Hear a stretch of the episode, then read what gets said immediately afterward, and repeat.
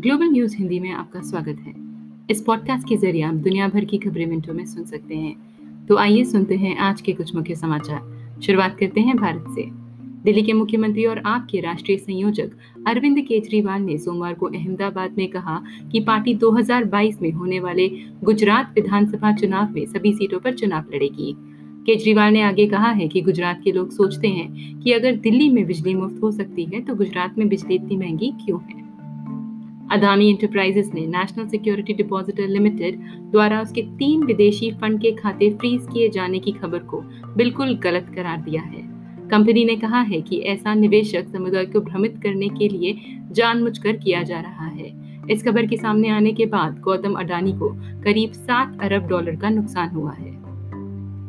Britain ने carnival में आयोजित तीन दिवसीय जी सेवन शिखर सम्मेलन समाप्त हो चुका है। इस दौरान सात देशों के नेताओं ने गरीब देशों में वैक्सीनेशन, बड़ी कंपनियों का टैक्स भुगतान करना, टेक्नोलॉजी एवं धन के ज़रिए जलवायु परिवर्तन से निपटने जैसे मुद्दों पर सहमति व्यक्त की।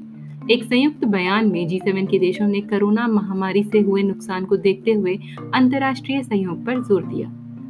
इसराइल के सबसे लंबे समय तक प्रधानमंत्री रहे बेंजामिन नितन्याहू को आठ विपक्षी दलों के गठबंधन ने 12 साल बाद सत्ता से बाहर कर दिया। रविवार को इजरायली संसद में विश्वास मत के दौरान 60 प्रतिनिधियों ने गठबंधन, जबकि उनसठ ने नेतन्याहू के पक्ष में वोट किए।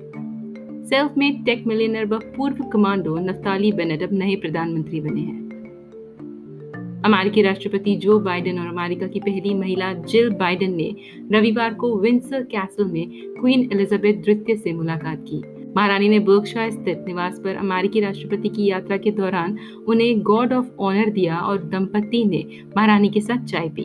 दोनों ने मुलाकात जी सेवन शिखर सम्मेलन के समाप्त होने के बाद की। और आखिर में फ्रांस में हिजाब को लेकर हुआ विवाद लगातार बढ़ता जा रहा है।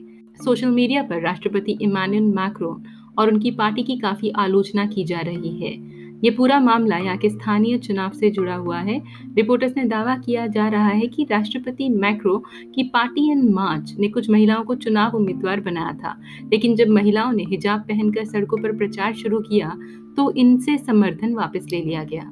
अब ये महिलाएँ निर्दलीय उम्मीदवार के तौर पर मैदान पर उतरने की बात कर रही है। इसी के साथ आज का ग्लोबल हिंदी न्यूज़ समाप्त होता है। सुनने के लिए बहुत बहुत धन्यवाद।